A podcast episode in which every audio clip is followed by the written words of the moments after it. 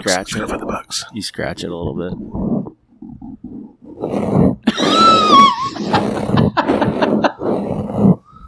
You guys know what's a great word to say in ASMR mode? No. Garbanzo beans. You have such the perfect tenor to your voice for that, too. Garbanzo beans. Pet, this uh, portable charger thing, it's changed my life. Want me to buy you one for Father's Day? Happy Father's Day. I will. Sorry. I swallowed that laugh down the wrong tube. She, you could get her, you could get her a trip to somewhere, or That's a huge Just- gift. just just a picture of It's our, massive. Yeah, just a picture of She's pretty laid back. You could just get her like a car or like or like a trip to Cancun. You- like she's so chill. She'll just see- she'll just be okay with it. You ever seen those commercials where the car's in the driveway with a bow on it? We do that every now and then. I just love it. No. She's chill. Just get her trip. Trip. It's fine.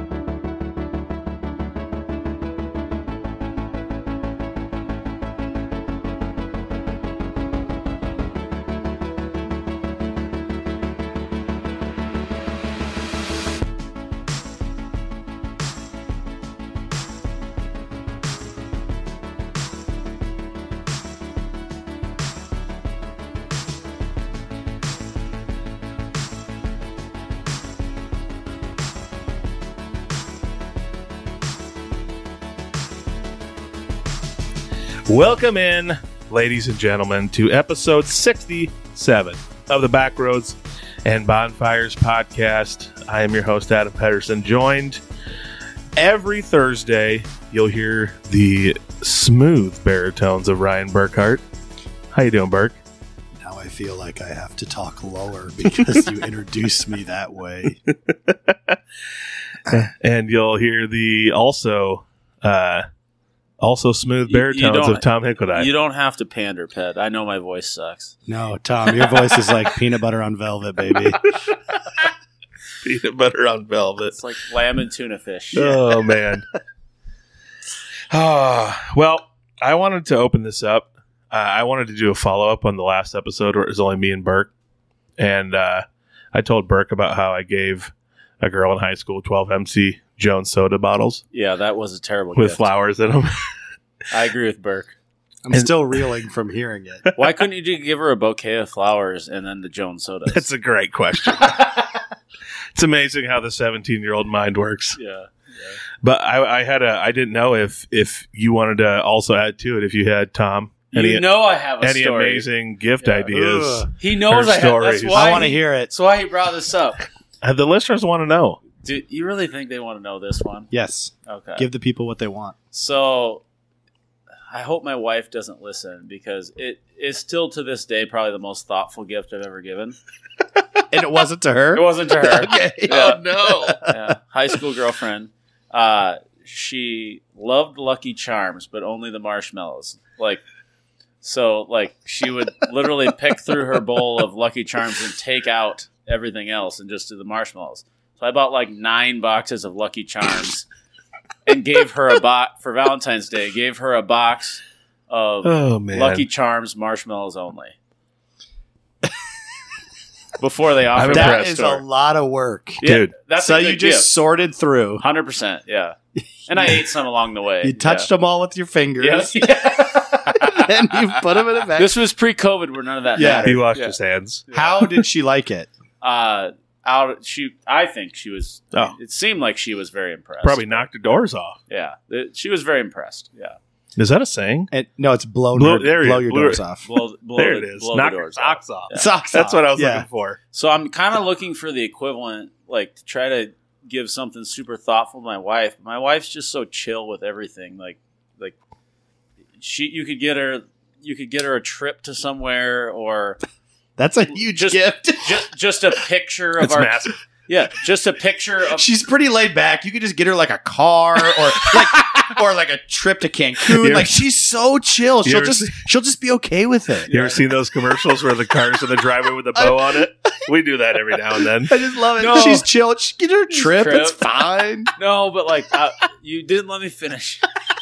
So- Unless the trip is to like Des I don't Moines, I don't know. Sioux City. what the weird thing- Nemaha. Yeah. Yeah, yeah. Nemaha. We go to Nemaha to look at some old All you know, expenses paid. feed mill or something. All expenses paid in Nemaha. Um, but you could, you know, you could get her something elaborate, or you could get her just a thing of flowers, or just a card, or just a picture of the kids, or a slideshow. Like she kind of views it all the same, you know, a little bit. She just want, you know, she wants to be thought of, but like I don't know that There there's anything that really trips her trigger. So it's So when the high school girlfriend came down from the sugar high yeah, of eating an entire bowl of marshmallows, was she very grateful? I don't think she ever ate it. I think I think she just kept it. Wow. so. Maybe still has it. I'm just thinking about this I'm logic. not gonna ask. I'm thinking about this logically. I think we all eat like Lucky Charms, and we're like, man, the marshmallows are great. They're clearly the best part. But you But if you gave me an entire bowl of Yeah. them, I think after one bite, I'd be like, this is too Yeah. much of a good thing. Yeah, I think Yeah. your teeth would be like pink and blue it's, too. It's a lot the same reason that you eat gross Brussels sprouts with a steak. Like you have to. You have to have that offsetting bite. You know. It's gotta, yeah, too much. They do make oops all marshmallows now, right? yeah. They do. Yeah, they, they stole that idea from me. Took me. all the freaking work out Yeah. of it. I think I should sue. You should. Yeah. Do you know a lawyer? Uh, not not a, not a good one. Somebody who Call specializes Morgan. in breakfast food litigation, Yeah. it's very specialized. proprietary breakfast food litigation. That would be a great like a specialty. Yeah. Yeah, Yeah. only the biggest firms have a guy in that area. It's like bird law. Yeah. Oh my gosh. Uh, all right. I thought of something the other day and I thought, who better to give their opinions as well as you two? So I was thinking of the best like breakfast slash dessert breads. And I got a top three. I want to know your guys' top three. My top Okay. three was easy. Mhm. Pumpkin bread number one, lemon poppy seed number two, zucchini number three. Oh. Banana bread doesn't even make the top three. I have How a about that? question. Yes. I need a clarification. Okay. Is coffee cake a breakfast bread? I'd give it to you. I think coffee cake is so funny because I'd give it to you. we will serve it to our kids for breakfast, right? Mm-hmm. It's just cake. Yes. But if our kids woke up and was like, "Can I have ice cream for breakfast?" We'd be like, "No, it's breakfast. That's too much sugar. Here, eat this coffee cake." Here, have this different form of That's sugar. a good point. we just put the word coffee in front of it and we're fine with it, but it's just Yeah. cake. If coffee cake's allowed, it's my number one. I've never had lemon poppy seed lemon poppy seed bread. I don't really know anybody who likes lemon poppy seed bread, and frankly, I don't want to know anybody who likes lemon s- poppy seed bread. I'm on an island. I don't like anything lemon flavored in terms Oh. of my desserts, like lemon meringue pie. Oh, Yeah. jeez. You and Le- I'd be great roommates. We'd never lemon, steal each other's food. lemon food. bars, Love 'em. hard pass. They're the best.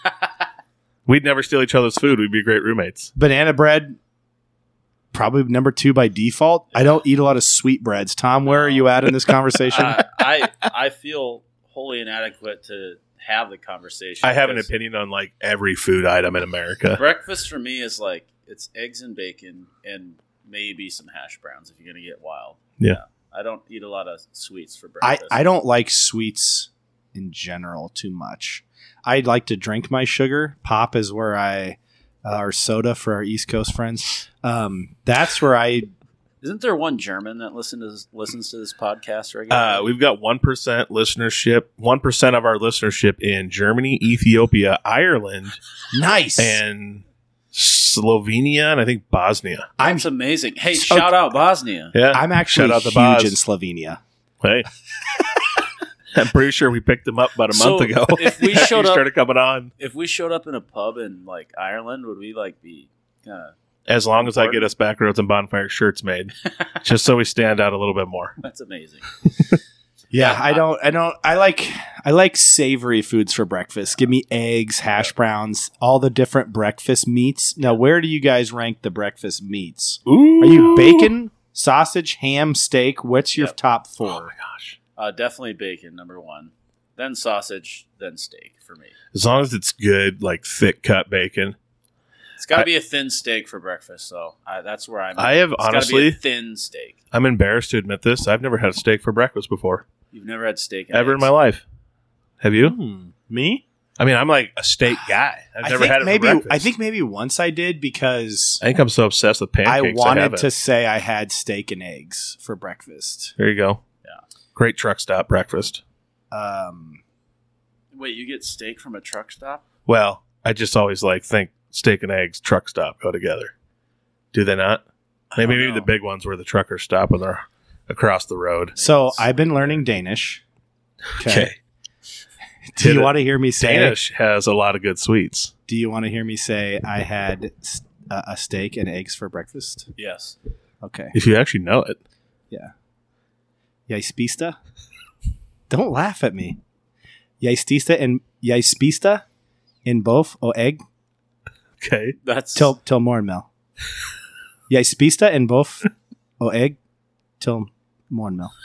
That's impressive. I had Why a steak and eggs for Danish? breakfast. Why? yeah. Because I've always wanted to be bilingual, and my grandma was full blood Dane, Okay. and so like growing up, she teach me little Danish phrases, and till the day she died, she loved when I would tell her I love her in Danish. "Jeg elsker dig." If I'm being honest, Spanish would be the most useful language for me to learn. Like, Yeah. there's no one in my life I can speak Danish to, Man. so I got a little chance to speak it. I think I think every episode you should tell us something new in Danish. I should. Yeah.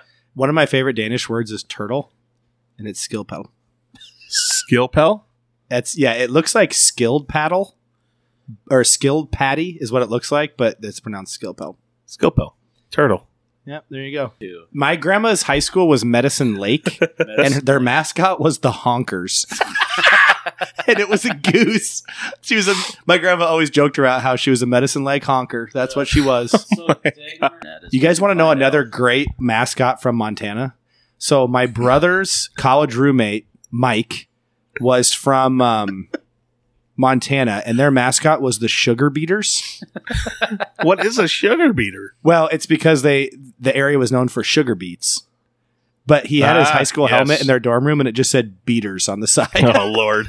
but yeah, the Sugar Beaters, great high school mascot name. So, my family, my my ancestors, sold the farm lands there, but in a stroke of genius, hmm they put in the fine print that they retain the mineral rights, That's amazing. and it ended up on the Bakken Oil Formation. I'll So yeah, the big boom in Williston, North Yeah. Dakota, like the Yeah. Bakken Oil Formation. Yep. So, boy, That's that'd be where gr- that'd be great if what a stroke of luck. We'd be like the Clampetts and the Dude. Beverly Hillbillies.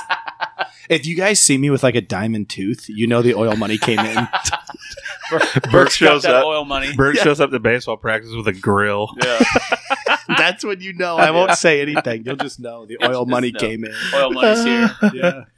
That's amazing. Uh, fact, uh, that's where my fam- my wife's family's from. Is from well, they're from Bismarck mainly, but so that's on the very southeast side of the Bakken, and their stories about the development of that area is just Mhm. wild. Uh, one B, very close. One B sausage right behind bacon.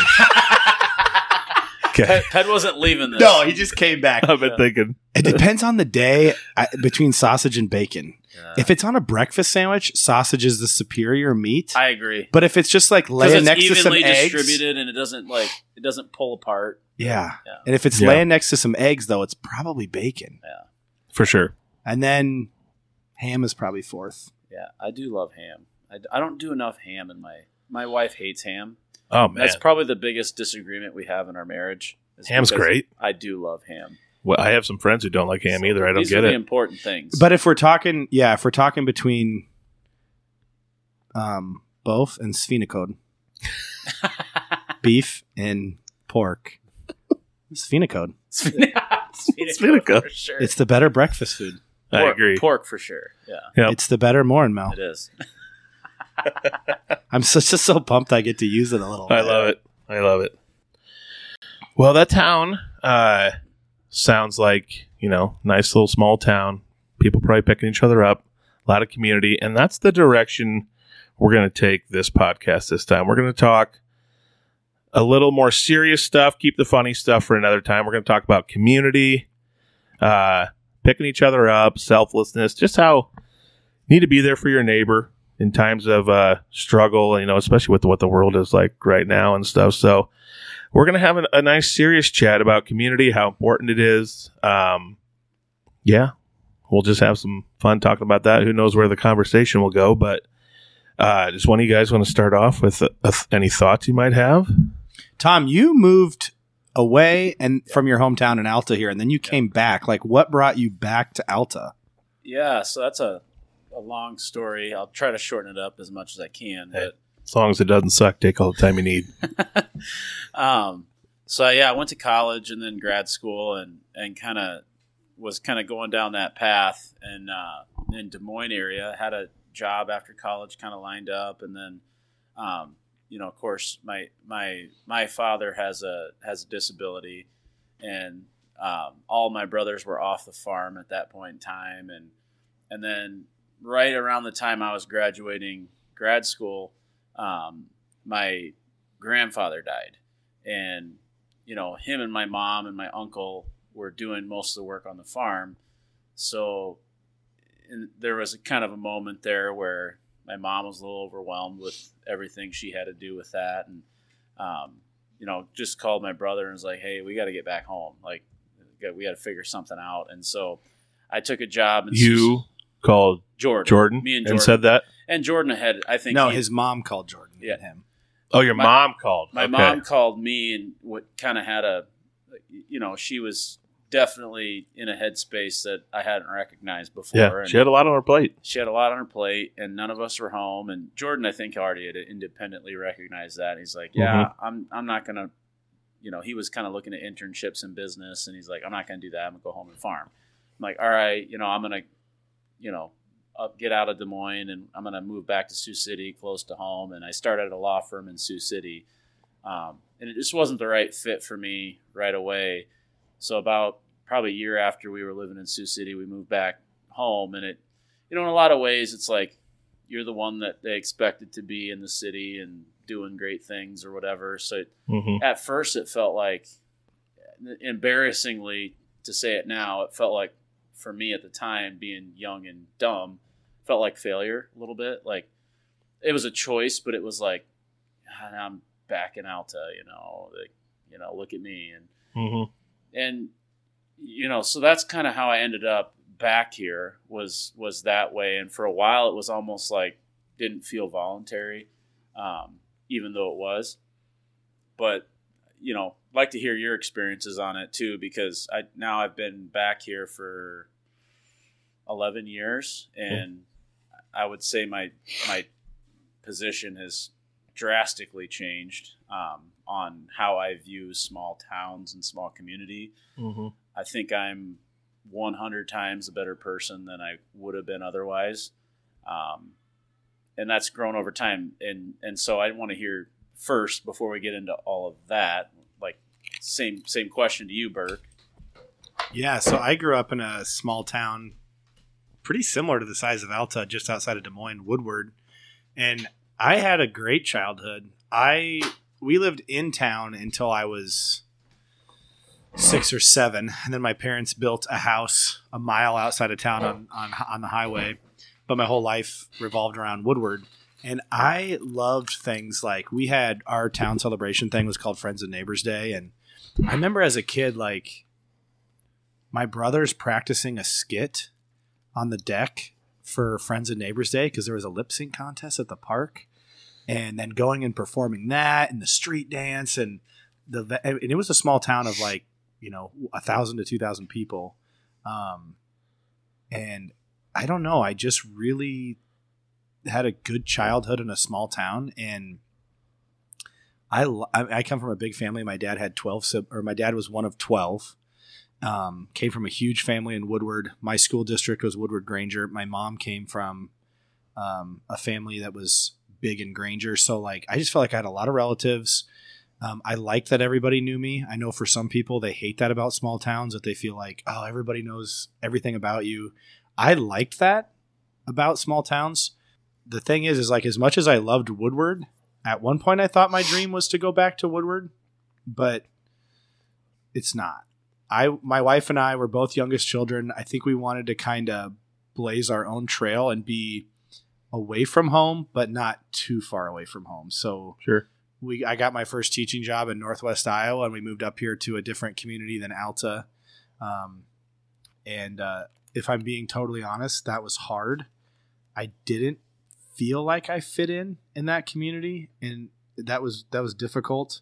Um, and then when we moved to Alta, it just felt like home, like right away. And now I can't. I mean, I can't predict the future. Family stuff like you, Tom, could have me move back to Central Iowa if I had needed to help take care of family. But outside of things like that, I can't ever see me leaving because I just love it here. Yeah. And Yeah. Alta has the kind of childhood that I had that I want my kids to have. Yep. So that's kind of how I ended up here. Yeah, right on. And Ped, you never left, really, right? I mean, outside of college. Yeah, I never did.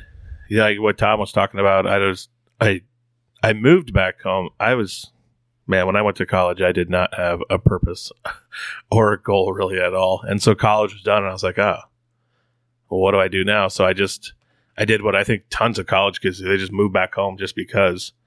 And because I didn't have a job or anything lined up, I started working here and then I realized that I like cattle as I was working on the farm with my dad and got into that. And so I bought cattle and yeah, I've never really left, but I will. It's small town is it's it's unique. I don't think people that are maybe from one quite understand what it's No, like. I- and And I I was going to say something similar to that. Like today, I was I don't know what media I came across or whatever, but I was like, I don't think people in big cities honestly understand how great it is in small towns. Yeah. Like I think a lot of times people in big cities maybe thumb their nose at small town America or just think it's not that great. And I'm like, no, you guys have no idea. Like Yeah. it's so great living in a small town. It really is. the Mhm. the reason I feel that way too is like when I talk to a lot of friends in the city, and I'm not I'm not feeling that way towards the city. I think it's a great life for people that want to choose that too. But I felt like I was a person after I'd self reflected on childhood because I didn't have a knowledge of how great it was or an, a, an appreciation for how great it was growing up. Um, and I'm again I'm a little embarrassed about that. Um, but as an adult, when I came back, you get forced. Like if you're someone that can do things and, and you're someone that has a conscience and really wants to try, you get put in positions you have to do things in small towns. Yeah.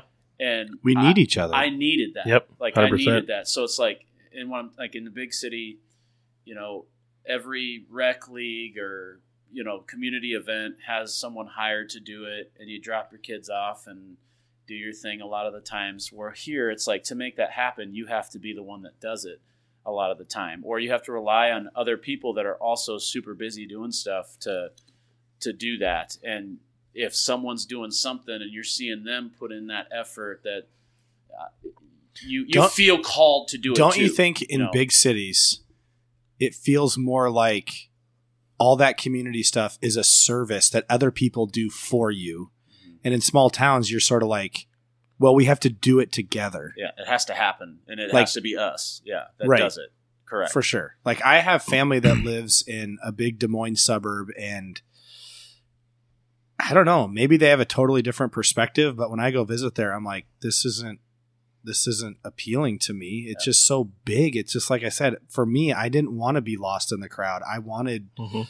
people in town to know who I was and Yep. and stuff like that. And so um the thing that's kind of cool, like I, I was telling you guys before this, and I'll say it here. It's fine. Um, I was a job that I had kind of uh, lucked into an interview for that would have taken me out of the community here recently. You know, good promotion, good everything. Went through the process, and at the end, it was like everything was a hit in in terms of what I would feel like a car- career progression would for me would be Mhm. doing what I'm doing. And at the end, driving home, I'm just like, well, man, we just got this baseball league going, and man, I I just started in a couple public service things, and I really like the people I'm working with, and man, I've got a lot of friends and community that look out for my kids. Like, you know, my kid can run across the street and end up at the park just when I'm mowing a lawn, and someone I don't even know very well texts me. He's like, "Hey, I got Miles." Uh, you know what I mean? Like, and it was just all those like community pieces. And I'm not saying I'm holier than thou, but it's like that was the factor for me. I'm like, I can't leave here. Like, Mm-hmm. it, there's just too much that means more than money. Um, and you know, I, I really do believe that today, 11 years later, and it, it it's it's and again a little bit shameful that I ever thought that moving back here was in some way or another A like loss, a or, loss or a step back. Some, yeah. you know what I mean? Mhm. It, it's it's just very shameful that I ever thought that way. So my wife and I always had a dream of like moving to a small town, staying for a long time, and trying to become pillars of the community and just doing good Yeah. for people um, in whatever way fit our talents and our abilities. Um, and I've always kept like a smaller friend group. Um, I've always had this saying of I would rather mean everything to some people than something to everybody Mhm. and I've I kept a small friend group that I was totally invested in, and I feel sort of similar like that now. Like I'd rather be the guy that coached baseball for a long time, and and like I got to go to a former player's wedding this weekend, and that was really special for me. And I know some I know some coaches that they're just always looking for the next school, the, the next bigger school, right? Oh, I coached a one A school, and as soon as I get a two A offer, I'm going to go and. I've had people text me like, "Hey, did you see this 3A school came open? This baseball job? Are you interested?" And I'm like, "I'm not interested at all. Yeah. Like, not in the least bit. Um, I just want to make Alta Aurelia baseball as great as it can be. I'm not using this as a stepping stone to Mhm. to take a 3A or a 4A job. Not at all. Yep. Because again, I'd rather be everything to some people than something to everybody. One thing I've uh, in the past, I'd say since I started this podcast, I always thought like, all right, I'm gonna hopefully like make this big and have it blow up, and then I can go move to somewhere like Nashville or something cool and do it. But like in the last few months, I've like started thinking like. I've started thinking about my church and how involved I am there and what I like doing with the church and like the small community I grew up in and like my friendships with you guys and other people. And then I've I've really started to like think, no, I think this is something where it could be you know, the nice thing about like podcasting, you don't have to go somewhere, you can do it remotely. But I started thinking like, boy, that was a crazy thought because I had in my head like, well, there's all these opportunities elsewhere that we don't have here, but we also have tons of opportunities and advantages that people in bigger cities Right. can't ever say they have like with um like you were talking about your son might or daughter might like run across the street to a park if you're mowing or something i remember when i don't know 10 years ago maybe i went into walmart and i happened to see one of our friends kids like wandering around really scared and so i walked up to him and he was like four. I was like hey what's going on buddy? And he goes ped he goes i can't find my mom. I'm really scared. And like and so i just like took him by the hand and i just like called his mom. And I said, "Hey, I found your kid." And like, I'm not saying that it happens in a big city, like you're going to get taken or something, but just stuff like that gives you a little more security with life and growing up here, and especially who knows what like I don't know. Seems like things are a little crazy now with cities and stuff in the world, but it's just crazy everywhere, really. But yeah, I don't know. I, I've caught myself like in the past few months saying, "No, I don't want to leave here. If I can hopefully make this work, I'd rather do it from here." Maybe occasionally you leave and go visit, but Yeah. never actually stay. Yeah, that's a great point. And like you're talking to the point too, a little bit of paying it forward. Um, you know, for me now that I'm older, it's like you realize what people did for you in your worst times. Um, Yeah. you know, we uh, we had the unfortunate circumstance, you know, years and years ago, uh, got in a bad car accident with our family in, in the '90s, and I think I was 11. Um, you know, my dad was paralyzed. My brother passed away, um, and required my dad to be in rehab for quite a while. And so we were kind of here and there and everywhere with community members and family members, and and being in a small town, like I think was the only way we got through it. To be honest, because you know the meals and just the people that take you to practices, the people that the teachers that give you extra time because they know what an 11 year old's going through at the time and Sure. you know part of the reason to stay in a place like this is because the people before you that were here did so much for you to make sure that you were going to be okay that it's like it's my job now hopefully at some point. Not you know knock on wood you don't want anything bad to happen to anyone but i just know that in certain city experiences like that could happen to you and your next door neighbor might not even know. And and here it's like everyone knows and there's some there's maybe slight negatives to that but there's also like the comfort of hey this family down the street that doesn't know me from anyone just took me under their wing because they know I'm part of this town and they know what I just went through and what we're going through and they helped us get through it. So Mhm. for me it's that that's another huge piece is just just how big the support network is. When you talk about big city, I think about big support and out here we're in, you know, we're areas of big support Mhm. and um, that that means everything to me. If if we would have to go through it again, or if anyone else had to go through it, I hope I- you know I, I would be there in that same capacity for someone else. You know, so Yeah, I remember like when that when that happened. Obviously, like being the same age as you, I don't think because I mean, obviously, from your perspective, you might understood like what it meant, but I think like me being 11 years old when that happened with your family, I don't think I understood really like what all was going on like behind the scenes with like people helping out and really understood maybe the impact Yeah.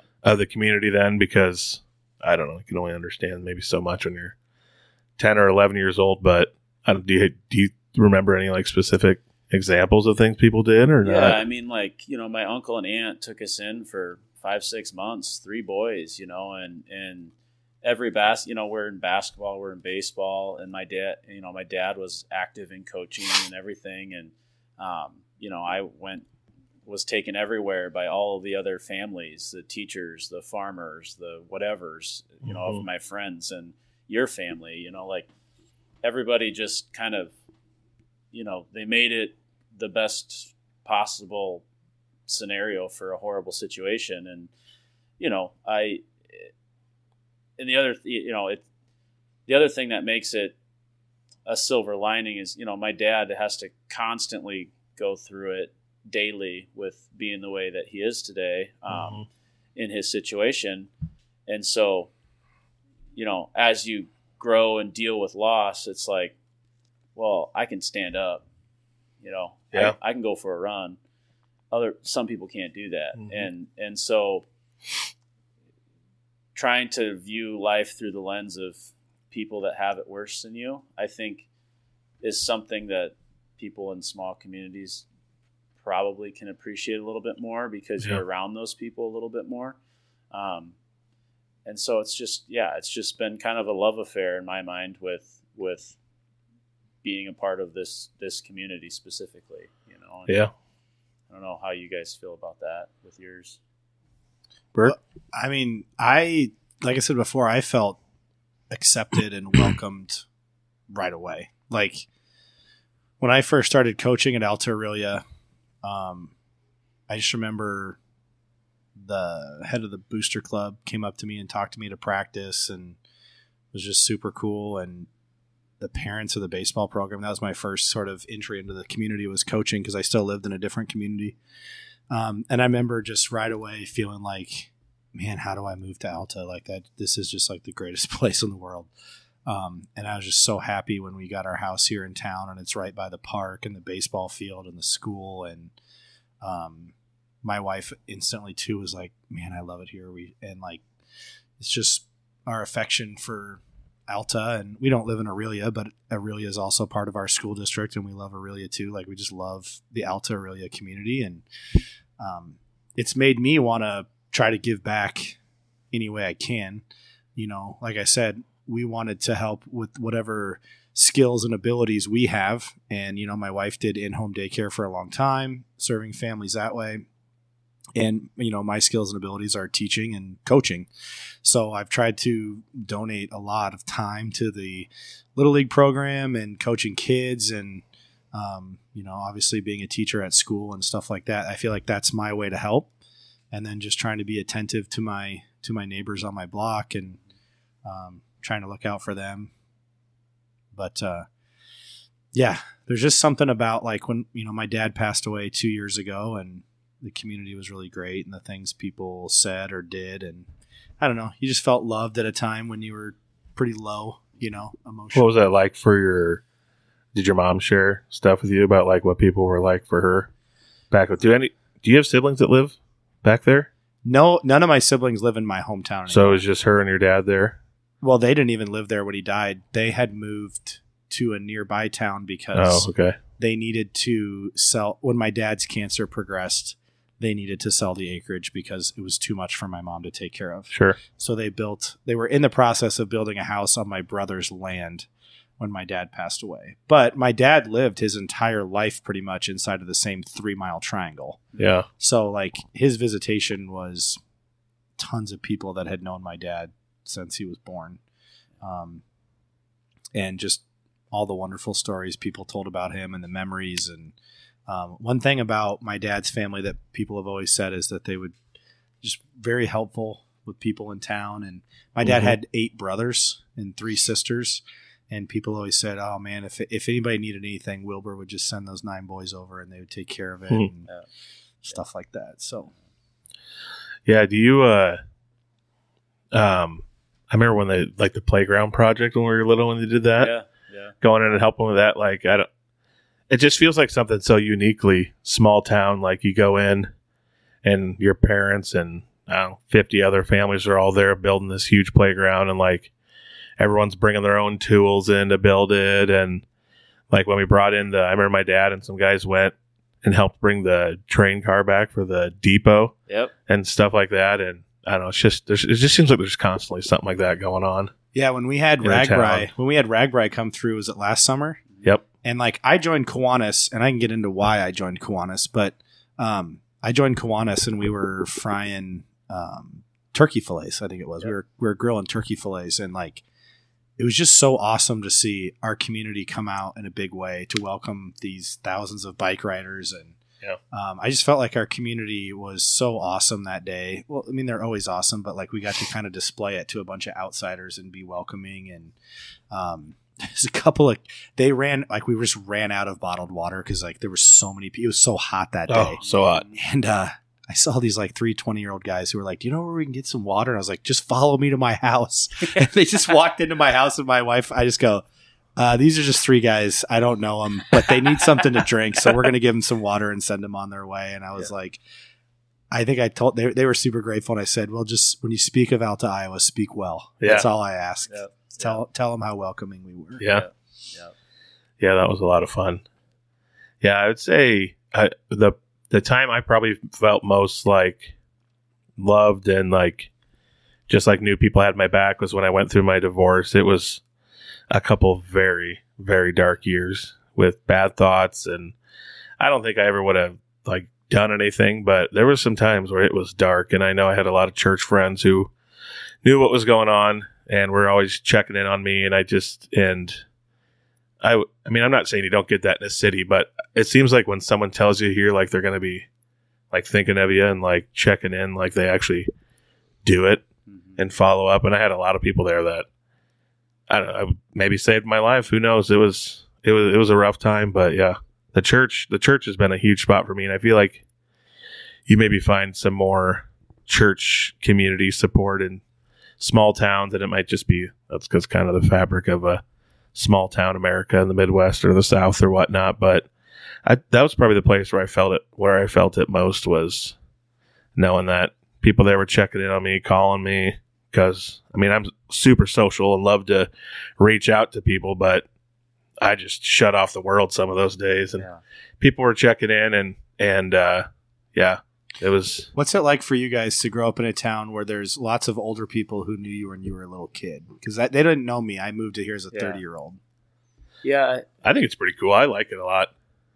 I yeah, I, I would say it's it's mostly mostly positive. Um, There can be some negatives. yeah, I mean there there's always there's you know when you're a little brat, like Yeah. you know there's things that get carried forward a little bit, but at the same point in time, it's like when you're invested in like in a in, in a certain capacity, you're invested in that person just like they're inve- they saw you grow up, and so they now see you as an adult, and it's a different feeling when you see people on the street all the time that you have 30 years of experience with. Like it's just i don't know it's just a very wholesome feeling to me. Like Yeah. being around these people that i've been around forever and you know you walk through the grocery store and you're talking to everybody like that's not for everybody but for me it's like really cool to be able to say i've got 30 years of experience with this person you know, Yeah, that is in- pretty in some awesome. form or fashion you know like i think it's I don't, it's been really good for me that way Because like working at the school, I work with some people that were your teachers. Yep. You know, and I've said things like, "Oh yeah, I'm hanging out with Tom Hinkledye tonight" or whatever, and I've had teachers be like, "Oh, I love Tom. He was one of my students. Tom was the best." Yeah. You know, and I don't know. That's pretty cool yeah that you got these older people in the community that remember you when you were a kid and Yep. are still in your corner and on your side. And Tom went to the principal's office a lot less than me back in the day. i had to go a few times though Yeah. Ooh.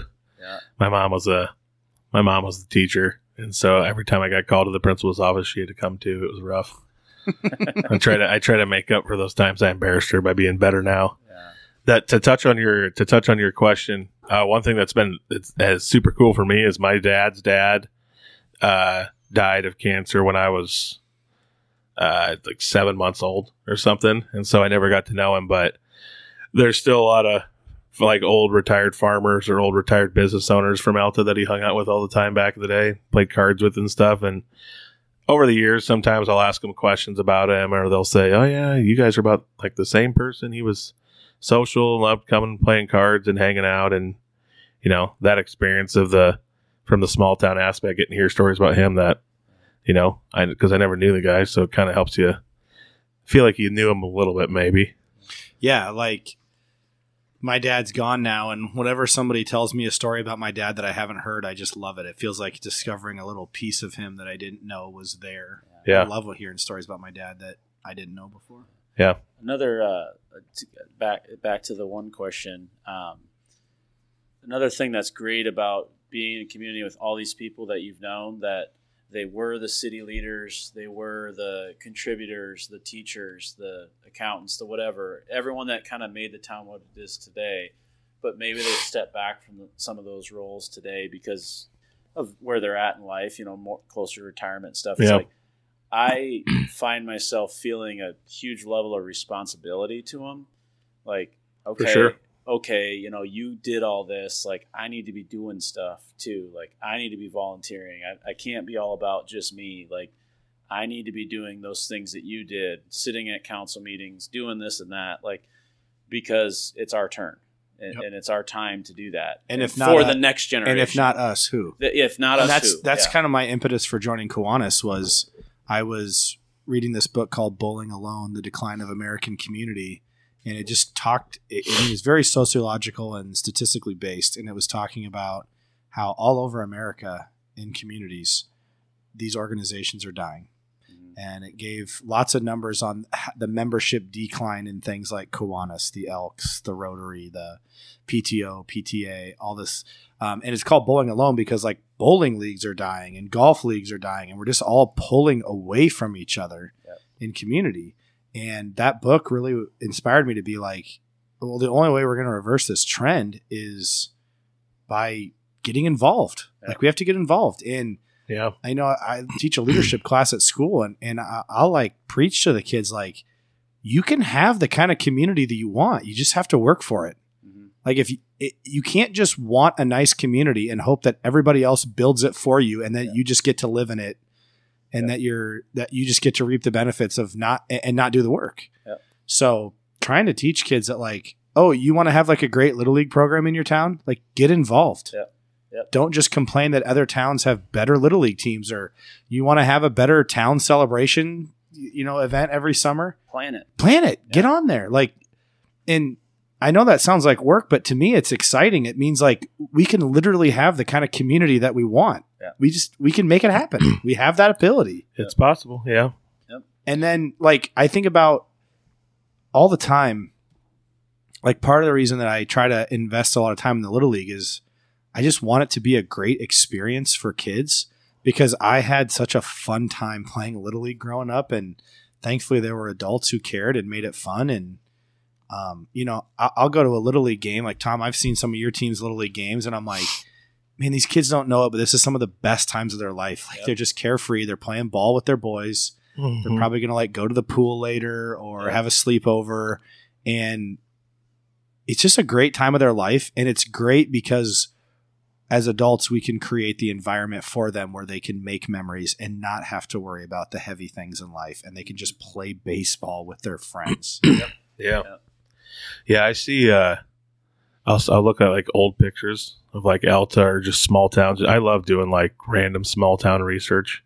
And you see all the cars lined on Main Street and tons of people at the festivals. And it is disheartening and sad to see like how some of them are just slowly dying. But There's it is possible to change. There's a change it. community in Kansas. I think it's called Humboldt, Kansas, and it's sort of a case study on how a small community brought itself completely back to life, brought all the businesses back, um, revived itself. And you know, I have a friend slash relative, Danny. I've talked to you about him before. Like he's gotten into real estate development, but he specializes in like small town revitalization. Like that's what he's passionate about. Is how do we bring these businesses back to Main Street?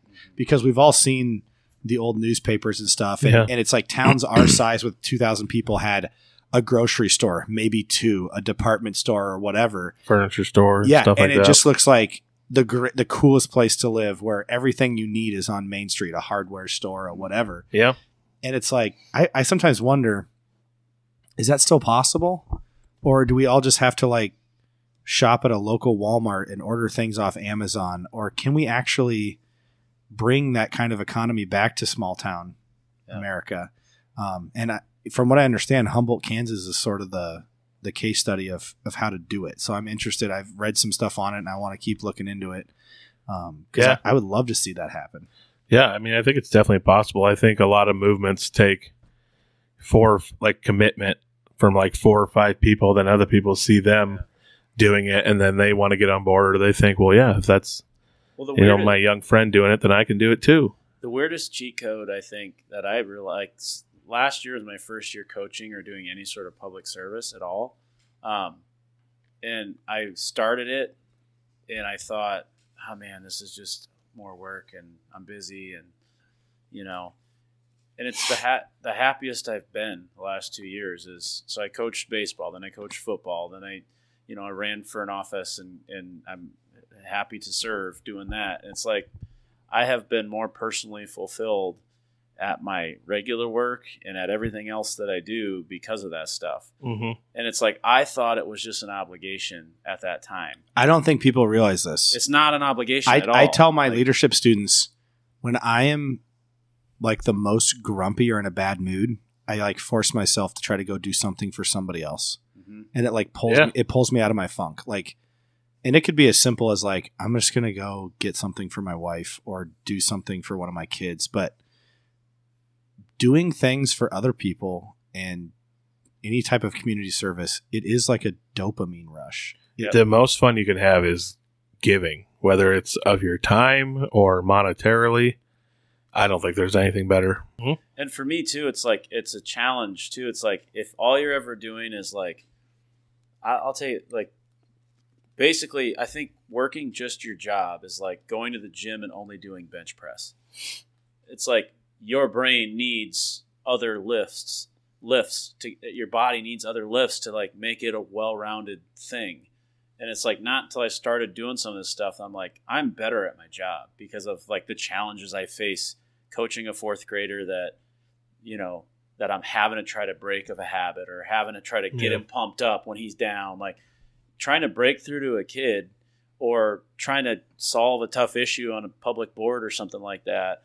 Um, it makes you better at other things. it's not a loaded question that I'm going to ask, but like when you're old and at the end of your life, which which stuff do you think you're going to be most proud of? the stuff you accomplished at work or the stuff you accomplished in your community?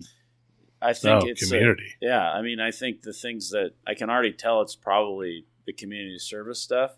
I mean, everyone wants to have a fulfilling career for sure, but you know that's part of it. But I, I it's like a well balanced diet. Like I think, unfortunately, our world tells us that you have to specialize in everything.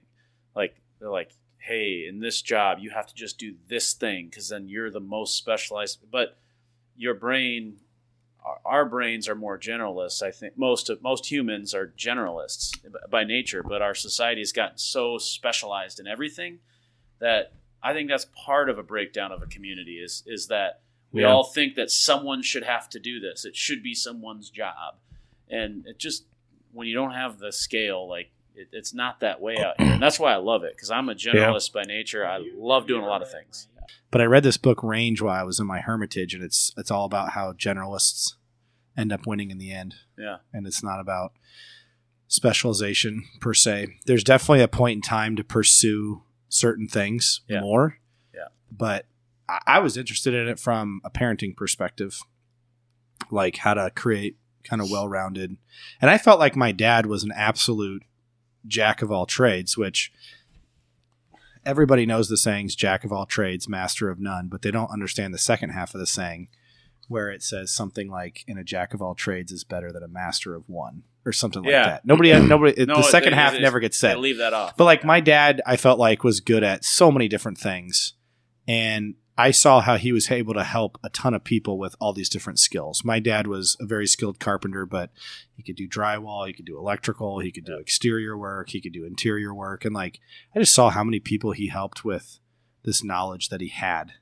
Um, and I'm like, man, how do I be like that? How do I just like know a lot of stuff? How do I learn Danish? How do I You're on your way. Maybe someday there's going to be like this Danish immigrant who's like lost in Bro. rural Iowa and is like doesn't know how to get somewhere, and I'm just going to roll up in my car and just speak Danish to him and get him on and, their way. and then he's gonna say, "Wow." yeah, and he'll say "tak," and I'll say "Velkommen."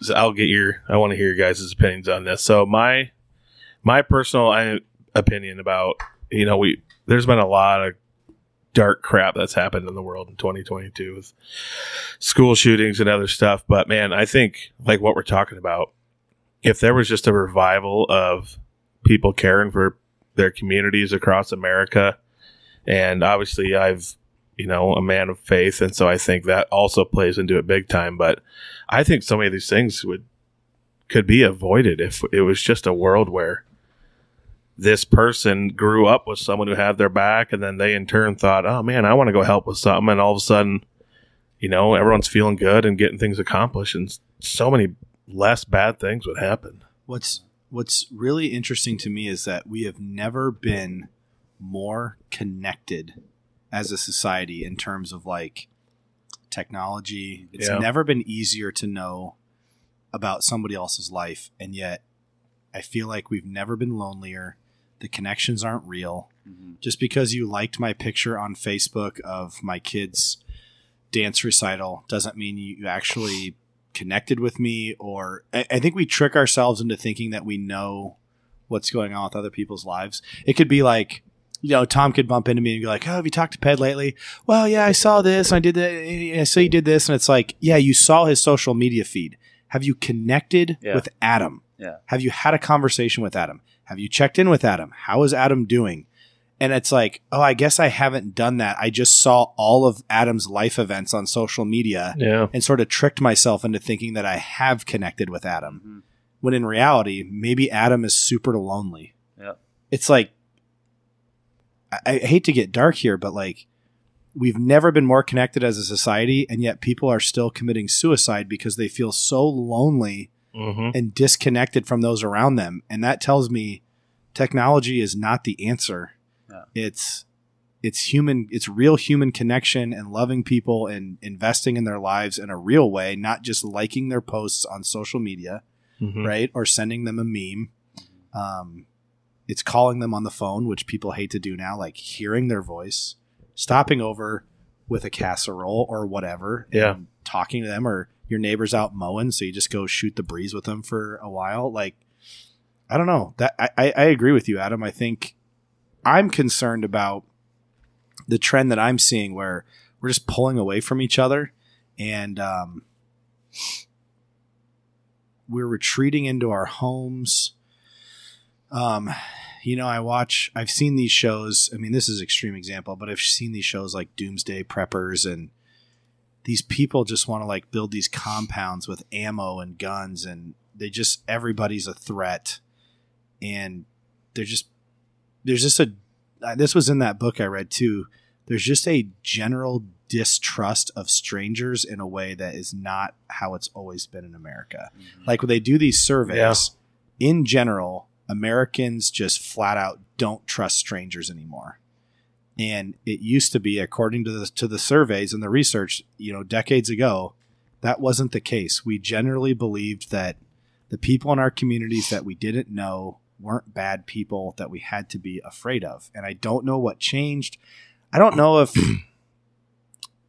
every time a kid gets abducted or something like that, maybe kids are being abducted at the same rate they always have. It's just in the 70s you didn't hear about it because you couldn't get the Couldn't news get the news. 24 7. Yeah. Like, I don't know. I don't know. But doesn't it just feel like by and large we don't trust people we don't know, even in our own communities anymore? Yeah. Yeah. And i just i i think the answer is more connection more bridges more community more face-to-face interactions i don't i don't think it's less i think the answer is more Yeah, I uh man, I struggle a lot with my love hate relationship with social media because I'm I know it. I am a firm believer in you have to own your life and your family. You know, it's up to your parents when you're little to help you deal with that stuff, and it shouldn't be what makes you disconnected from people. But I struggle big time with social media and how what I feel like it's done to society. Even though I still think people should own their decisions and what they do. I obviously know Tom's parents really well. I met your mom, Burk, a little bit. Never knew your dad, but it seems like we all have like we all had super involved, like community minded, volunteer minded, like selfless parents. And I guess I, I'm curious to hear your guys' perspective as parents, each of four now in like this era. Mm-hmm. If you, I feel like our, I'm not saying our parents had it easier, but they didn't have to deal with the stuff you guys had to deal with now. And so I'm curious as to, well I, my daughter actually brought this up to me at my son and daughter's t-ball game tonight. She said to me dad i think i'm the only kid in my class who doesn't have a cell phone. And she's going into sixth grade and i go uh-huh. And that's not going to change. I told her a long time ago you're Yeah. you, i said a long time ago i said you need to be prepared to be the last kid in your class that will get a cell phone um and I'm- it's all I- good. I'm really concerned about cell phones and technology. And the thing that concerns me is when you and I were kids and we had a problem with a kid at school, we could go home and get away from that kid and not have to see him again until eight o'clock the next day. Yeah. And I don't think kids can get away from each other anymore because if you have that phone, um, I know stuff happens where kids get sent a screenshot of some other kid's text message conversation where they were ragging on you or talking down about you. And it's like, man, you can't even get away from it. Yeah. If you have these cell phones and kids can text each other and say mean things and I'm Ki- very nervous. I I don't I don't worry so much. I, I think that that we're doing our best to like teach our kids good decision making habits and stuff and that they'll make the right decisions.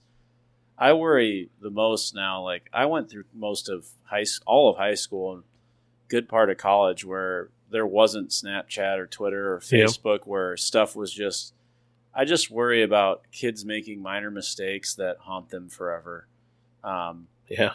you know, because that's it's a got it's a gotcha society today a little bit where the, sometimes the worst thing someone ever did was write a bad remark on Twitter and and they can't get a job. You know, it's like And even if The they're pressure- a completely different person Yeah. now than when they did that. the pressure on these kids is so much more um, than it ever used to be. Um, I think too.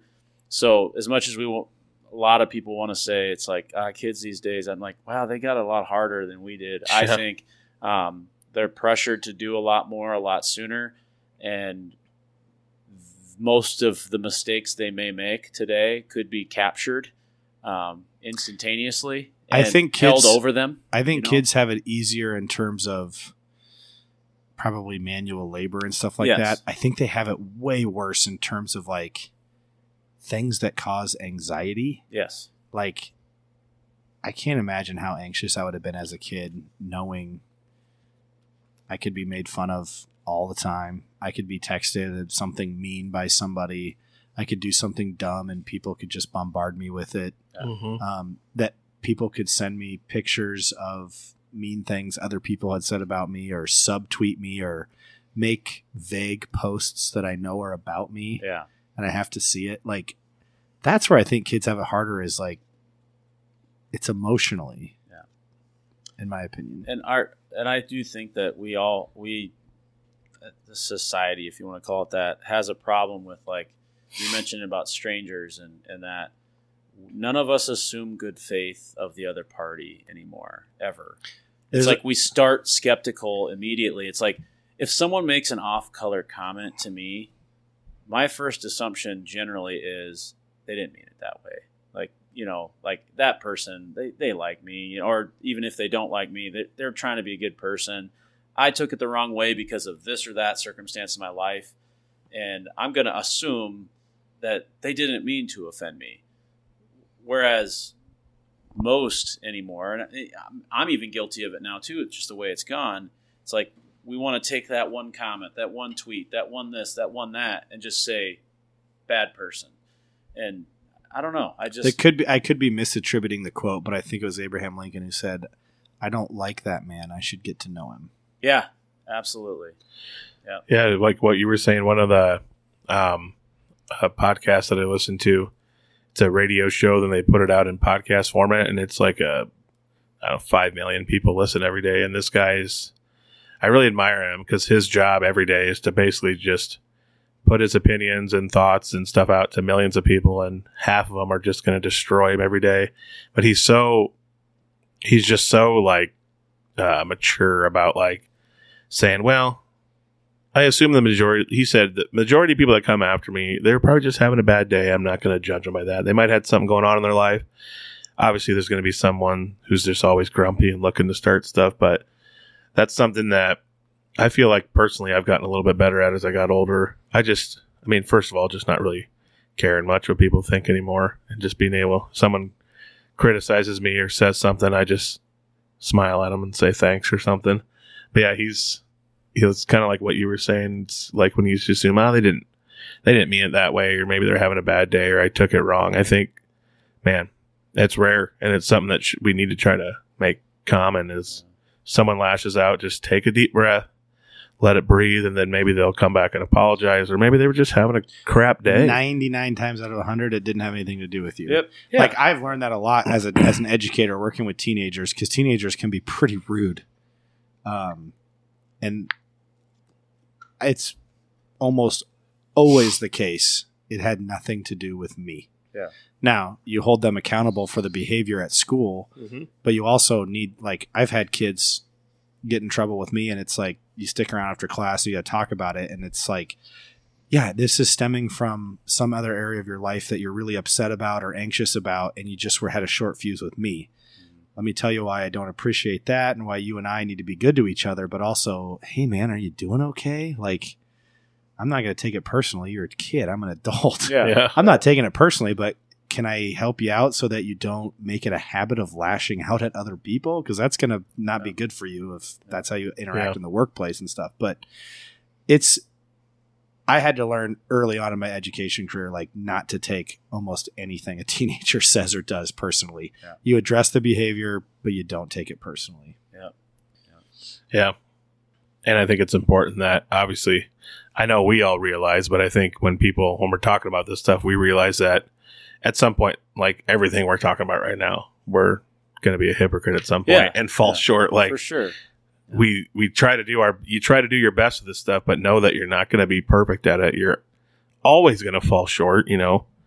We're sinners. It's what we do. Yeah, and that's that's where it's like I'm appreciative of good friends that'll call me out on that at times too. It's Yeah. like you know I'm I think man enough to be able to recognize that yeah, I'm not going to make the right decisions all the time, and Mhm. um, I hope that there's people in everyone's life that that are able to have that frank conversation and kind of get you back in check a little bit. accountability is is uncomfortable at times. It's hard to hold people accountable. It's even harder to have a conversation with someone and try not to sound like you're judging them while be like being an accountability partner. But that if yeah, you got to have those people in your life and you got to be able to receive it and not hear it as judgment and just try to mutual growth both ways. So I think a mature person understands this concept, and th- I mean this is a Bible verse, but wounds from a friend can be trusted. So, like my best friend in high school, Derek, we kind of had a a saying. It was from like an emo song, but when we had to tell one of the one of us had to tell the other one a really hard truth, we would say, "Best friends means you pulled the trigger." Ah, Say it. Yeah. And again, wounds wounds from a friend can be trusted. Um, I knew with Derek, and at times he had to tell me some hard things about things I was saying or doing that were hurtful. I knew Derek is not telling me this to twist the knife. Derek is telling me this because he wants to see the best for me, and this behavior is not what's best for me. And so you always have to consider who's saying it. Do they love you? Do they have the best your best interest at heart? And if so, like put your guard down and listen to what they're saying. have the humility, right? Yeah. Right. Yeah. Like, Yeah. I mean, the number one example for me is like my wife. Like my wife, my wife tells me i'm I'm being a jerk. Like I have to I have to listen to that, and it hurts to hear that. But like, come on, man, consider the source. Does anybody love you more? Yeah. No, Yeah. nobody loves you more than her. So maybe listen to what she's saying. Yeah. And and if you're gonna have deep, meaningful friendships, you can't you can't penalize your friends when they have the guts to tell you something difficult. I always feel like, okay, I learned something from that friend. Like that's somebody I can trust. Mhm. They had the guts to tell me something crappy about me in a in a helpful way. And I and I usually the first thing I usually think is, I bet that was really hard for them to say. Yep. Yeah. I bet that was and I need to respect the fact that they they took a risk by telling me Mhm. or confronting me on that. hmm And then I feel like it deepens the friendship because I'm like, all right, I can trust this dude, Mhm. you know? Mhm. Yeah, I'm a I am a, a big advocate of therapy. I did it uh, I don't remember how long, but when I was going through my divorce, I did it with my ex-wife and then also on my own for a little bit afterwards, but that was probably my biggest takeaway from therapy was uh, being able to receive if I have you know, I think I'm I'm thankful that I have friends who are aren't afraid to tell me things, but that was my biggest takeaway was being able to receive constructive criticism or truth and not getting defensive. Because when I went into therapy, I was thinking like, all right, this is going to be awesome. All the ways that I'm right and they're wrong, and it was just totally the opposite. And I was taught to, you can only control yourself. You got to own what you're doing and try to make what you're doing better, even if your situation sucks and maybe you are being wrong. But you can only control yourself. Right. So My assistant coach is probably the been one of the biggest people that's helped me with self growth because he's just brutally honest, but he's also I think he's gracious. Um, he he's just he's very honest, Coach Dupik, um, but he also can take the honesty, and he's just a high level communicator. Most you know, most men that I know can't communicate honestly on the level that he can and just say some really brutal things.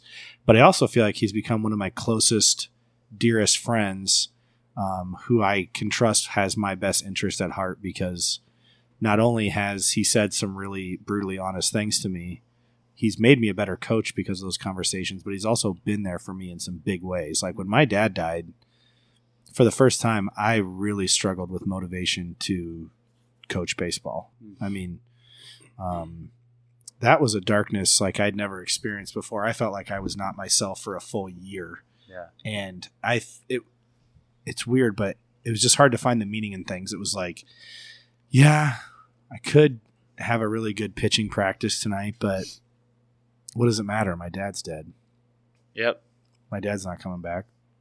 Like, does this really matter? Mhm. and then I would just kind of go through the motions. But um, thankfully, Coach Dupic like hold the fo- held the fort down for me. Like he planned all the pitching practices. I just had to show up and coach.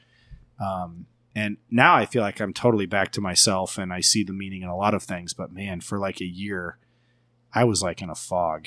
And thank God for him. And so, like, yeah, he said some really brutally honest things to me about things that I need to improve on but the guy showed up for me in a huge way, which is why I can trust when he says those difficult things that he does care about me, Mhm. and that's why he's saying them. Yeah. Yeah, you mentioned about um, feeling that what's the meaning of this after kind of the loss, and um, I would say like, you know, right after you know my experience, right after those things, you hear people they, they say what they can say, right? They're you know time will heal, like you'll get better, and Yeah. and while I don't agree, I don't think time ever heals. Um, like I miss my brother today, just like I missed him the first day he was gone. However, I think time. I think we text about this a little bit. Time, what it has done is it allows your faith to actually kick in. So when you say the things right away, that's like he's in a better place. You can say those things and think that you mean them, but you don't. Like at least viscerally for me, my body did not believe those things. It's like no, he should be here. Uh, like this shouldn't have happened. Like his life, you know, he should be here. Well, now 22 years later, for me, like I think about it, and while it hurts that he's not around, I would never wish him back because of faith. And I don't know. I hope that helps. Like over the years for you too, Burk. Is like you think about it, and you're like, I do believe what I believe, and I know where he's at, and I'm just excited as heck to join him whenever that day is, because this is super temporary. You know, this whole existence super temporary. hmm And I found meaning then knowing that it's temporary. It's like, okay, I only have a limited amount of time to like See try that, to help the most people. yeah, see that You know what I mean? motivates me. Like Yeah. my dad's death made me realize, like, man, the clock's ticking. Yep. I don't have a lot of time. Like, I got to get going. Like, Yeah. I, I don't want to be morbid, but I've always kind of thought that I wasn't going to live very long, and I don't know why. That's this weird thing to think. Um, but I, I feel like, well, I got to get going. Like this baseball field renovation thing that I've been working so hard on was like, I could have said like, ah, why don't you wait till you're like 40 something? Yeah. Wait till you've coached here for like 15 years. And I'm like, no, what if I'm like not even the coach in 15 years? Like, Yeah.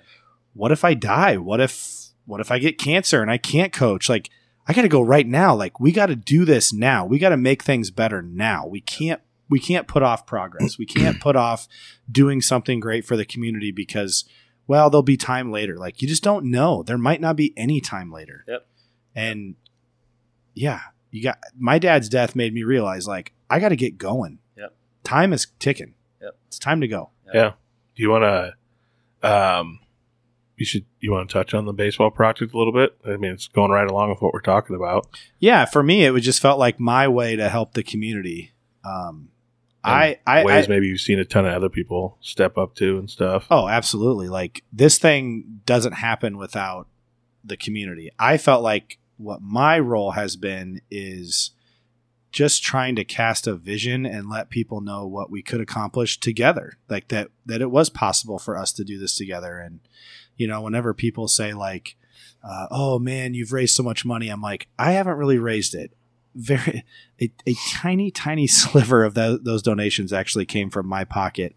I've just tried to cast a vision about what we could do together and how awesome it would be for the kids. And then um, I've tried to c- provide an avenue for those that feel called to do something. Yeah. Um, I think I said in one of my Facebook posts, like, my job is not to get people to part with their hard earned money at all. We all work very hard for our money, and you should put it towards the things that you're passionate about. My job was for those that are passionate about Alta Aurelia baseball, how do I provide an opportunity for them to express that passion? Mhm. That's it. That's that's what I'm trying to accomplish. Me personally, I kind of set three goals for myself as the coach of Alta baseball. I wanted to m- have tons of positive relationships with high school baseball players, like to, to leave a legacy of being there for kids and have it making it a fun experience. I wanted to bring this community a state championship someday, and I wanted to leave the facilities better than I found them. Those are my three goals, and so um, those are the three things I feel like I'm always working on: positive relationships with my players, trying to win a state championship for this community, Yeah. and building a better baseball field. For uh, I think we have a lot of a lot of listeners that maybe aren't familiar with uh, for with the project, but just for some context, can you tell me how long it's been going on and what and the money raised, just so people can maybe the, understand the it better? idea came a long time, many years ago, um, and I could see. So they built this really great baseball field in the mid '90s. The whole comp, the great complex, but you know, my corner of the complex is the high school baseball field. And like my dad always said, as soon as you build something, Mother Nature gets to work tearing it down with weather. And I could start to see some mortar kind of separating. And I know how hard everybody worked in the mid 90s to build it. And I wanted to see it repaired before it fell into disrepair.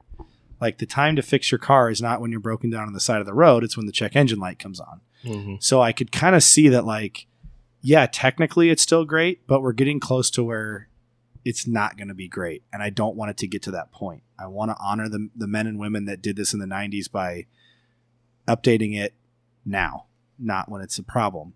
And so I started to think about it and then work on some 3D modelings. And then COVID hit, and it didn't feel like the right time to ask for donations because none of us really knew how this would impact all of our incomes Yeah. and, and budgets. So I just kind of sat on it. And then we kind of, I understand COVID's still out there, but it felt like our community was kind of getting back to normal. And I had talked to people like Tom and some other people in town and showed them the renderings and said, Do you guys think it's a good time to go for this? And they all said, Yeah, I think. I remember specifically Tom said, Ryan, there's a group of us that are kind of at this age. We're doing well in our careers. Our kids are young and they're in in this stuff, and we want to make we want to do something big for our communities. Like I think you should go for this. So I went to the school board, and and there was a group of initial kind of donors that had given me about that had pledged about eight thousand dollars. So when I went to the school board to ask if I could start this project, I was able to tell them like we basically got a head start. I already got eight grand. We're not Yeah. even starting from zero. Right. And so the school board was like, "All right, go for it." And then within a year, we had raised one hundred and sixty-six thousand dollars. It's wild. Yeah. Yeah. So, and that that was through just a so many different people helping out and businesses, and we're going to be able to do it for that budget too because of local businesses that are going to do the work for uh, a discount or or to help out. Like they're just everybody's coming on board to do this for the kids. It's really cool, and I just feel privileged to just kind of be the I don't know the messenger or the Yeah. the person trying to just continually point to how that we can do this. We can we can do whatever we want in our community. We can just make it happen. We have Mhm. those kind of people here. I think it's been a good symbol too. To I mean, it, I mean whether it's a baseball field renovation or whatever it is, if you come together as a small community, um, not only can you get it done, but if through your hard work and dedication to it, other people notice because you've gotten some major league baseball organizations Yeah. to donate, and I think they specifically donated to that because I mean, you, I think a lot of them was over months of conversation, but Mhm.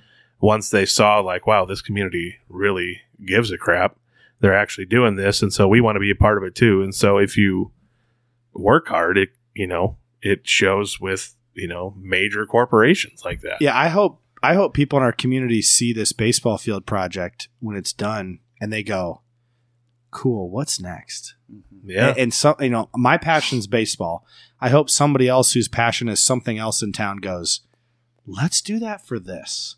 And our community just starts looking around, going, "All right, what are we going to tackle next? What else are we going to make great for for ourselves and our kids, so that we can all have a better life here in Alta or Aurelia?" yeah. Mhm. It's fun to watch history repeat itself. Yep. because like I remember when the when the complex was done the first time, like your dad, my dad, and other people were doing it, and now stuff's happening again, and now we're all. I don't have kids, but I've helped a little in little ways. But now, like you're out there doing stuff for your kids, like your dad did for you, and it's it's cool to see the cycle Well, repeat itself. to me that's what again back to community that's what to me it's given me more of a purpose than anything else is like just the legacy of like someone else did this for me. Like I'll be damned if I'm not going to give that opportunity times two, you know, to, Yeah. to our kids and not just mine. Any like it, it, it, yes, would I be coaching a third grade baseball team if my son wasn't on it? Probably not. However, like I love all of his teammates on his league teams and his travel teams, and they've like I'm just as invested in those kids as anyone else, and it's I don't know, it's just really fun to be that close. And in, some places, you play on one team one year, and then you don't see that kid again for two years or whatever. And it's like here, it's like I get to see all these kids as they grow up and as they become adults, and hopefully, I've played some sort of small role in in their development and how they view life and how they view problems. Yeah. And that's what sports are all about, right? We're teaching kids how to deal with loss. We're teaching kids how to deal with, you know, deal with winning even too. It's like you they get to learn the skills of being an adult at a really early age while they're still having fun. And I don't know. That's that's why these projects, as much as some people might, there's certain probably people out there. It's like oh, it's just for a sport. It's like no, no, we're, we're raising, we're trying to raise men and women here, and Yeah. they get to do that through sport. You know, I remember having a conversation with our little leaguers at a, a winter thing this year. We were playing one of those games on HitTrax, and a kid hit an absolute rope, and it went right to one of the digital fielders, and he caught it, and the kid was bummed. And I kind of use it as an experience. I go, guys, sometimes you do everything right, and it still doesn't work out. I out. remember when you said that. Yeah, I said, dude, you freaking smoked that ball. You just absolutely nailed it. And it went right to that fielder. And you didn't do anything wrong. And it still didn't work out. And I go, and we got to handle that well. We, our teammates need to be able to look at us and say, that didn't go well, but we're going to be okay. Like he's not worried. And I go, you can show up every day to work, work super hard, and something outside of your control, like, I don't know, something your industry becomes more obsolete and you did everything right and you still get downsized and you get laid off. Yeah. And I'm saying this like a bunch of fourth graders. And I'm like, and your family needs to be able to look at you and say, Oh, he's not worried. We're gonna be okay. Yeah. Like we gotta practice that now. Ju- Yep. Just being calm for the people around us or being confident for the people around us. And we can do that through sports. it's probably not the Yeah. best way to do it. Like throwing a kid in a steel mill. So using sports to like get kids used to that. It's not Ron Swanson here, Yeah. right? when he goes, uh, what do you say to Amy Poehler when he said there? When just- I was nine, I was foreman of a sheet metal factory or something like that. he goes, and I was also doing this. And, And then he said child labor laws are ruining this country. but then he says to her, he goes, he's something like, "Don't do two things half-assed. Do one thing full-assed." You know. Uh, but anyways, It's a good, it's a good line. I thought of something while you were while you were talking about how you, um, like, because you're a coach now, you love all of his teammates. You know, like they're your own kid. And you want to see things happen for them, and um, it made me think of something. How when you grow up and you kind of have your core group of friends, and especially if you stay in a small town like this, people start having kids and different things happen at different times. And there's been times in my life where I've like found myself jealous that well, they're not going to hang out with me as much now because they're doing this other stuff and they're getting to know other people because of events their kids are in. Yep. And I had to stop myself one day and I was like, well, this is just like what I do at it's just like what I do at church. I try to know as many people as humanly possible at church so I can have a relationship with all of my church body and it's the same outside of that. I tried to I had to stop myself and say this is like an opportunity. Like Yep. You get to know other people. You're still going to have your core group of friends. You might not be able to see each other quite as much, but not staying in like a small little uh, I don't want to call it a clique, but maybe like a comfort zone. Yeah. Like you're getting to know people through your son's sports that you didn't know. I'm sure Burk the same and like it's just an opportunity for people when your friends go to different stages of life to get to know other people and then just build the, is community. that the capital, and I people come and go from small communities too. Yeah. But not with as much frequency. And so, like, when you have that experience with a, a family you've never hung out with, and you're two hours between a game on a Saturday, and you're sitting in a tent having a brat, just getting to know them a little bit or whatever, like, in I could see how in some settings in a large community, it's like, well, we're with this team for this year, and then I may never see this person again. Well, here you're building a relationship and you're putting money into that relation. You know, you're putting little crumbs into that Investments. investments Yeah. into that relationship. That yeah, maybe you won't be around them as much much next year, but they're going to be here continually, and and that's a relationship that's going Yeah. to build in some way or or fashion, even if it's slowly, that has value. And to me, that there's just such a warmth to that to that feeling. You know. Yeah, right on. Life is a team sport. It's one of my favorite sayings. Yeah. That's a great saying. But it's amazing how fast the time goes when you're having a good, deep, fun combo. It's good, good deep convo this week, boys. Yeah. You guys have anything else to add? Got all the time in the world. I'm good. I'm I thoroughly enjoyed this. I think it's something we're all passionate about. And you know what? People that live in big cities might say, "Oh, you have no idea. Big cities are just like this. We just have, you know, everybody on my block." Maybe. Like Yeah. I'm I'm not trashing big cities. I do believe that small towns do get looked down on, and so I wanted to talk about this to I don't know, kind of stick up for small towns and say, you know, we're great too. It's Yep. not like we're not the place that everybody moves away from and forgets about and goes to the Right big on. city and, and that we're dying and stuff like no small towns are great and we're thriving and and there's so many super good positives about them and that doesn't mean there's not positives about cities i just think we all wanted to highlight the great things about small towns because we don't think they're talked about enough Yeah, for sure. And I'd say too, my thing is is uh, if you happen to be living in a small town or even in a big town, volunteer for the thing, do the thing, Ta jump off that cliff and and and dive in. Because, stop waiting for other people to Yeah, make your town great Yeah, I mean, whether you could Mhm. be in Urbandale or in Aurelia hearing this, like it. I mean, I'm not preaching. I'm not perfect. It's just it's helped me a lot. It like, and and I'm coming to it from be selfish about it. Like do it because it's going to make you better because it, it's really been a benefit. Read, reading that book, uh, Bowling Alone, is what prompted me to join Kiwanis. I was like, I was reading this going, holy crap, this is me. It's my generation. We stopped caring. How do I, okay, I can't control anybody else in my generation, only me. I'm going to join a community organization. And like, I'm the youngest member of Kiwanis by far, by like 20 years. Um, if, if you're in your community right now and you're my age, you're mid 30s, whatever, like go join something. Get off the sidelines, go do it. Like, Yeah. I, I need people in my community, my age, to join Kiwanis. These the older people in Kiwanis, they're like my role models. They're so great. Like they do so many things for kids in our community, and um, I just want to be like them when I'm their age. And I, I I enjoy going to the meetings and sorting pop cans on the in the mornings when I'm able to do that. And I'm learning from them how to take care of my community. They are my role models. Yeah. Well said. Yeah. I think if anybody out there is listening or uh, has questions or wants to join something and isn't in something, Tom knows lots of things you could do. Burk does. Tom's on the school board. I do. We we Yeah. got plenty of people we could point you in the right direction, or uh, you can always volunteer on my farm. Take that casserole over to your neighbor. Yeah. Connect, Sw- connect with scoop their driveway this winter. Yeah, do something. Help somebody. Right on. for sure. All right. What number did I say? 67 in the beginning? All right. How do you say that in Danish?